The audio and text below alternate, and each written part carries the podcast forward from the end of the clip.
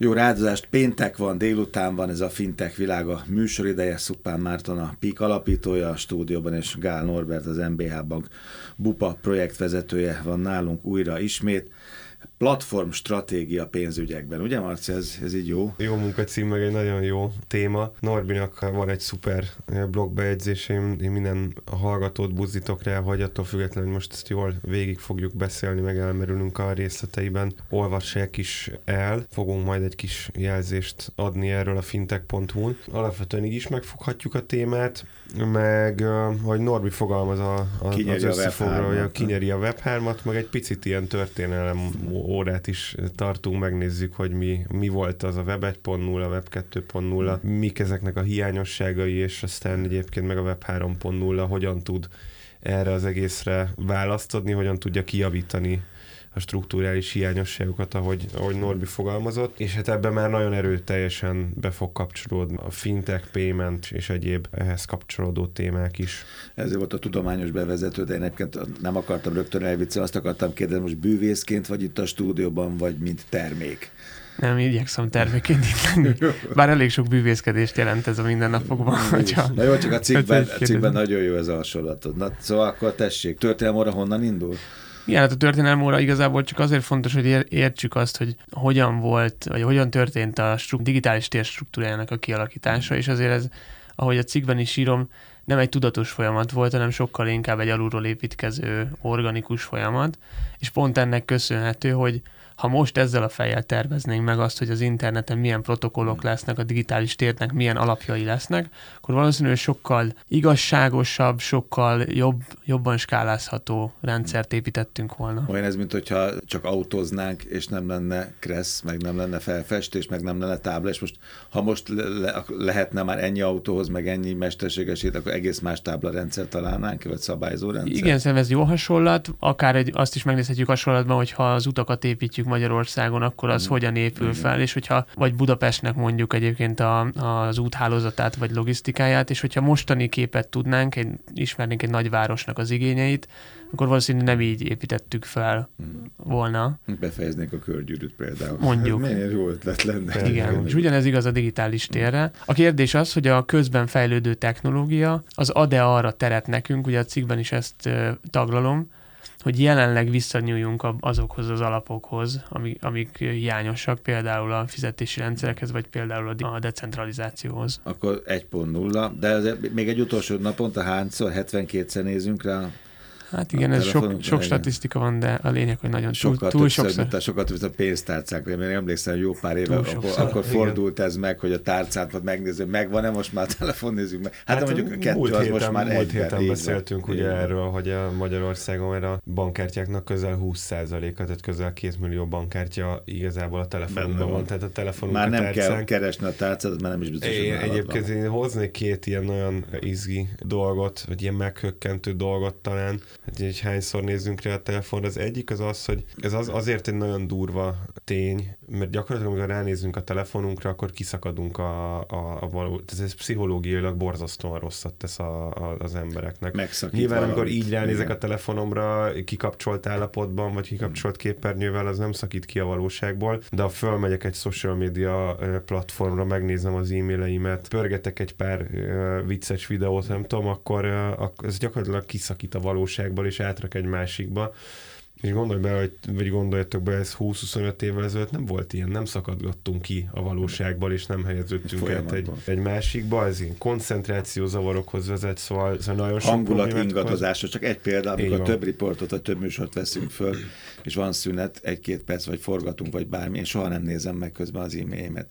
Hát ki a fenének kell, hogy közben hasba szúrjon valaki, kapjak valamit, és akkor utána úgy üljek be, beszélgetni. Tehát ez, amit mondasz, ez teljesen így van. Én a reggeleimbe próbálom azt belevezetni, hogy a, az első órában próbálok nem, nem ránézni a, a, a telefonra, és amikor ez így jött, sőt, amikor reggel csinálom meg a futóedzésemet, akkor megpróbálom azt, hogy a futás, ami általában egy ilyen egy másfél órás mutatvány, és hogyha végéig kibírom, mert nyilván közben nem nézegetem, bár erről hozom mindjárt a másik nagyon izgalmas számot, akkor ez egy ilyen másfél-két óra egész máshogy indul a nap. Ha csak nem velem telefonál futás közben. Ha csak, mert volt olyan is, igen, mindent a, az, az ügyfelekért. Hogy van egy amerikai statisztika, nem emlékszem pontosan a, a számra, de, de bőven két számjegyű, talán 30 valahány százalék az amerikai fiataloknak szex közben ránéz a telefonjára rendszeresen. Ez, ez, hogy ez, ez, bet, ez beteg. Mit csinál? Tehát, hogy hát ha csak nem inspirációt Ha nyer. csak nem inspirációt nyer, ilyet is hallottam már, de nem hiszem, hogy ez... És akkor a Vision Pro-ról még nem beszéltünk, mert hogy a telefonodra nézel rá, mi egy olyan élmény, ami most hát ránézel, egy kicsi dopamint az, ad az agynak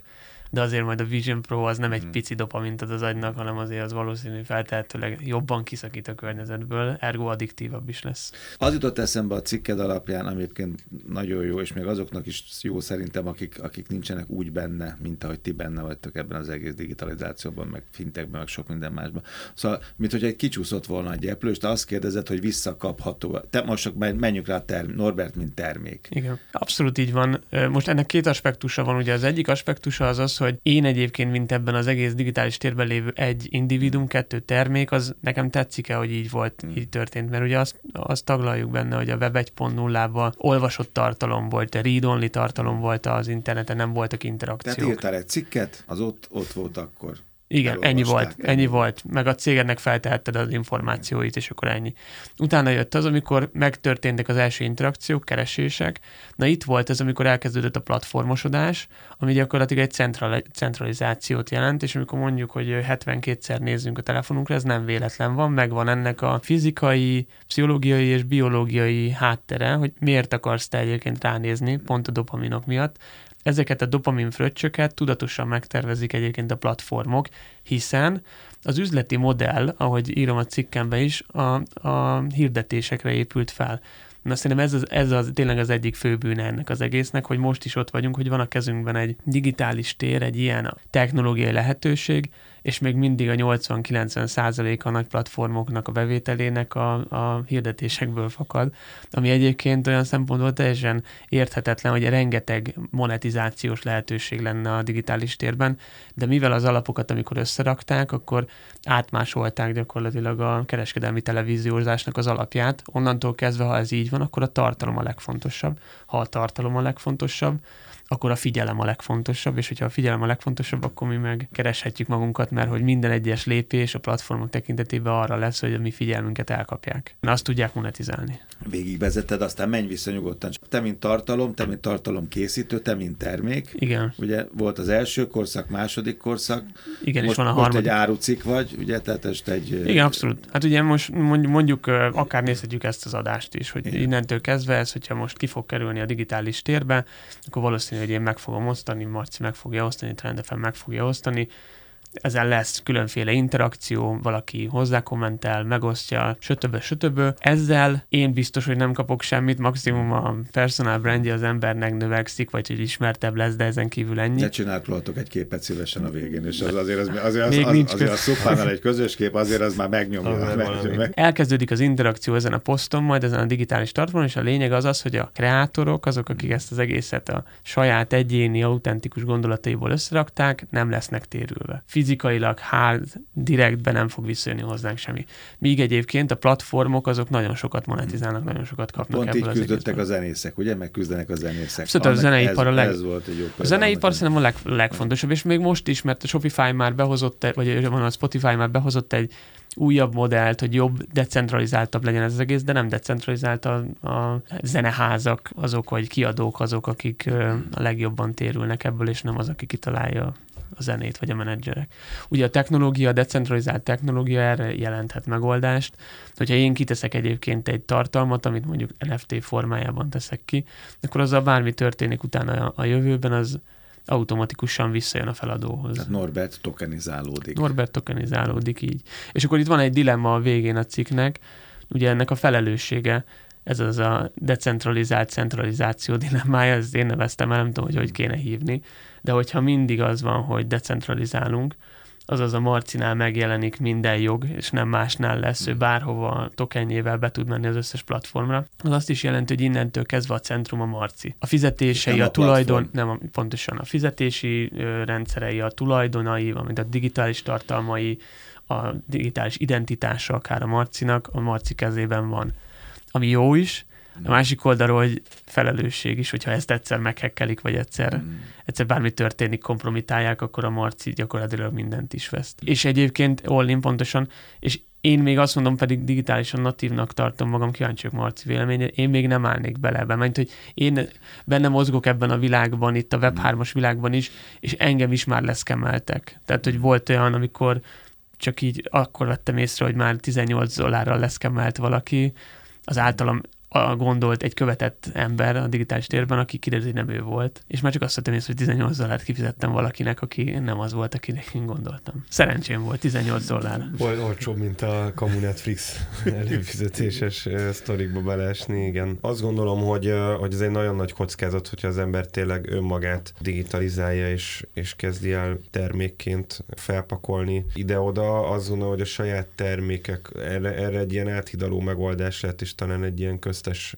megoldás talán válasz, hogy, hogy a termékeinket decentralizálni, és azt mondja, nem, nem én vagyok az, aki decentralizált vagyok, hanem nem tudom, ez, ez a rádióadás az, ami fölmegy egy NFT formában, és akkor ahhoz, hogy valaki ezt meghallgassa, ahhoz utalni kell 10 centet, 20-at, stb. És akkor nem Gál Norbi, Super Merton, Értfalvi András, vagy XY az, aki tokenizálódik, hanem konkrétan ez a, ez a termék. Szerintem van még egy ilyen lépés ezelőtt előtt, amit, amit mondasz, Norman, amit fejtegetsz a, a posztodban, hogy, hogy, hogy a termékekkel belelépni ebbe, és aztán ki tudja, lehet, hogy az lesz a végállomás egyébként, vagy lehet, hogy eljön egy olyan idő, hogy el tudja dönteni a, a, a kreátor, hogy jó, oké, akkor most már magát beletolja, vagy, beletolja, vagy, vagy termékszinten ezt megtartja, igen. Nyilván a termékeket is lehet szkemelni, meg el lehet téríteni ezeket a, ezeket a fizetéseket. Itt ugye az nagyon, nagyon nehéz, ahogy mondtad egyébként, hogy olcsó, azért olcsó, mert, mert szét van szállazva az egész. A Netflixnél azért drága,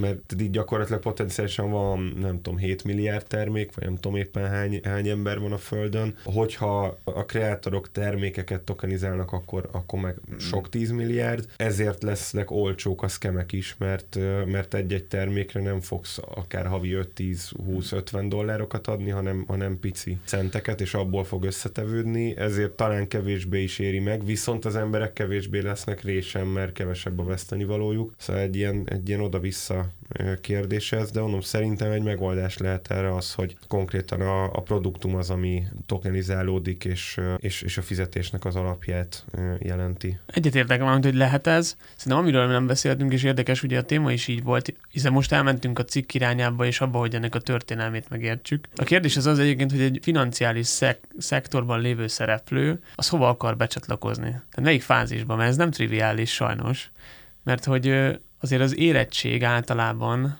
a digitális, globálisan, de nem Magyarországról beszélek, a globális szereplőknél, az ilyen nagyobb szervezeteknél, bankoknál, biztosítóknál, ez nagyon alacsony. És ők, nekik valószínűleg két választás van. Az egyik az az, hogy ugranak egy fejlődési szintet, és belépnek a Web 3-ba, és ott elkezdenek, vagy ott is, ugye van ez az is is, de általában nekik a, a középsőt kéne megfontolni, és azt mondani, hogy egy iparág klasszikus üzleti modelljét kicserélni, és azt mondani, hogy a platform gondolkodást behozzuk, és ő nekik lenni a Web2-es platformoknak. Hiszen ugye, hogyha megnézzünk mondjuk egy biztosítót vagy egy bankot, akkor ők gyakorlatilag eladják a régi terméke, vagy régi termékeiket, mibe gondolkodnak, számlákba, kártyákba, hitelekbe, stb. stb nem abba gondolkodnak, hogy ők létrehozzanak egy platformot, és érdekelté tegyék mind a két felet, akik, azokat is, akik erre a platformon rá akarnak kerülni és eladni a portékájukat, és ezzel a platformnak az értékét növelve több felhasználót gyűjteni. És már nem csak banki termékeket rátenni erre, hanem hogyha megnézzük mondjuk nem tudom a mobilunkat, akkor elkezdeni olyan, olyan termékeket beengedni a banki applikációkba, a platformra, amik egyébként az én életstílusomat, a mindennapjaimat segítik. Lehet az egy vásárlás. Az, is. Régen, amikor a postákon már lehetett bugyit, meg cukorkát, meg sok mindent vásárolni a postafiókokban. Platform lényeg, a legegyszerűbb talán tényleg az Apple-nek, a, a iPhone-nak a példája. Egyik oldalon a fizikai terméknek nagyon nagy a penetrációja, tehát sok zsebbe benne van. Meg rajongó Igen. A Tesla akár. A másik oldalon csinálsz rá egy digitális piacteret, amit App Store-nak hívsz, hmm ide beengeded azokat a harmadik feles fejlesztőket, akik erre fejlesztenek, 30%-os commission fit leszed az Apple, viszont nem kell neki semmit csinálnia, hiszen ezek a szexi applikációk még szexibbé teszik az iPhone-t. Ezt hívjuk network effektnek. Én azt mondom, hogy ha a financiális intézetek megértik a network effekt üzleti logikáját és potenciáját, akkor még be tudnak lépni és platformosodni tudnak, ami szerintem még most nem egy eldöntött téma, hogy a, plat, a Web 2.0-nak a vége, és akkor jön a Web 3, az egy, ez egy folyamat lesz. Szerintem rengeteg potenciál van még a Web 2.0-ba, csak lépjenek bele a nagy szervezetek. Hát igen, csak, csak nagy szervezetek közül is egy pár tud, mert azért szóval mindenki, mindenki már nem, ez egy ilyen piramis cucc. Egyetértünk. Hát ez, ez egyértelműen szerintem, hogyha a pénzintézetek vagy a pénzügyi szektor elkezd platformosodni, ilyen, ilyen tekintetben platformosodni, mert platformnak hívják előszeretettel a pénzintézetek az, azt is, hogyha a saját termékeik hmm. között lehet válogatni egy online felületen, hát ez nem, nem, hát ez nem, nem, platform. nem platform. Tehát, hogyha a valódi platformosodás útjára lépnek, annak biztos, hogy lesz egy kiszorító hatása, tehát, hogy ott elfognak pont a network effekt miatt. Ha megnézzük, tökéletes példa, amit Norbi mondott ebből a tekintetből is mondjuk az Apple nincs másik Apple. Hát van Igen. még egy, aki, aki, aki ott van, és, és bizonyos földrajzi régiókban erősebb, meg van még kettő e, egy-kettő, aki, aki mm. próbálkozik, de, de ennyi. Nem vizionálom azt, hogy négy darab bank lesz a világon húsz év múlva, de nincs szükség ennyi bankra, az egészen, egészen biztos. És még annyit fűznék rá erre az egész gondolatra, amit Norbi elkezdtél, hogy igen, a pénzintézetek ott tartanak, hogy még a, még a, a Web 2.0 korában sem léptek be igazán. Én azt várom, hogy ki lesz az a bank, aki azt mondja, hogy oké, okay, én Web 3.0 eh, logikával lépek be, és van 30 millió ügyfelem, akkor én nem beengedek TPP szolgáltatókat, hogy a 30 millió ügyfelemnek eladjanak valamit rajtam keresztül, hanem összekötöm a 30 millió useremet, mert valószínűleg a 30 millió userből van egy pár millió, akinek van valami mondani valója a, a, a, a többi irányában, és ez meg egy, ez szerintem egy iszonyatosan érdekes világot, meg jelenséget fog tudni kinyitni. Hát olyan példák vannak, olyan egyszerű példákat lehetne hozni itt a Magyarországról is, hogy egy, egy mondok valamit, egy, gondoljunk bele egy lakásvásárlás útjába, vagy élményébe, inkább így magyarul fogalmazva.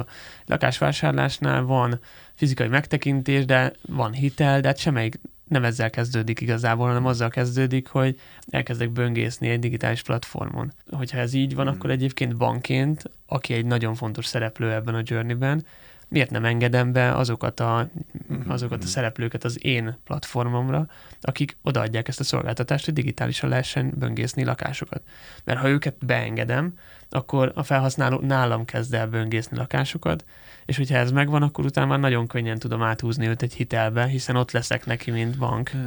Mondhatom, de teljesen laikusan, majdnem a, a haltenyésztés meg a szaporítóanyag, de nem, van egy millió ügyfelem, ezek külön-külön entitások és akkor azt mondom, hogy húzok rá egy sejtfalat, és onnantól kezdve ez egy halmaz. És akkor játszunk, játszatok. Pontosan. Neked mi van, neki mi van. Pontosan. Pláne a vállalati ügyfélkörnek, tehát számomra teljesen értetetlen, és ilyen nagyon zavar, zavarnak az ilyen kihasználatlan Potenciál. helyek, meg, vagy, vagy dolgok, meg zicserek a világban. Hmm. A KKV szektoret, a, abból, abból élnek a KKV-k, ráadásul a GDP-nek a 70%-et és a foglalkoztatottságnak is kb. 70%-et hozzák, hogy próbálják eladni a portékáikat másik KKV-knak általában. Hogy ezt miért nincs még valaki, aki fölismerte, és azt mondta, hogy nekem van 50 ezer, 100 ezer, 200 ezer, 500 ezer vállalati ügyfelem, és akkor oké, okay, hmm. akkor, akkor összekapcsolom őket, hogy tessék, bizniszeljetek, én adok hozzá platformot, scoringot, mert ismerlek titeket, pontosan tudom, hogy Kihúzná időben fizeted el a körök alól a sámlét, amit, amit megpróbálnak alulról szervezetten megcsinálni. Hát de, de gyakorlatilag az üzleti körök, meg, a, meg ahogy a Norbi mondta, az ingatlan közvetítő portálok húzták ki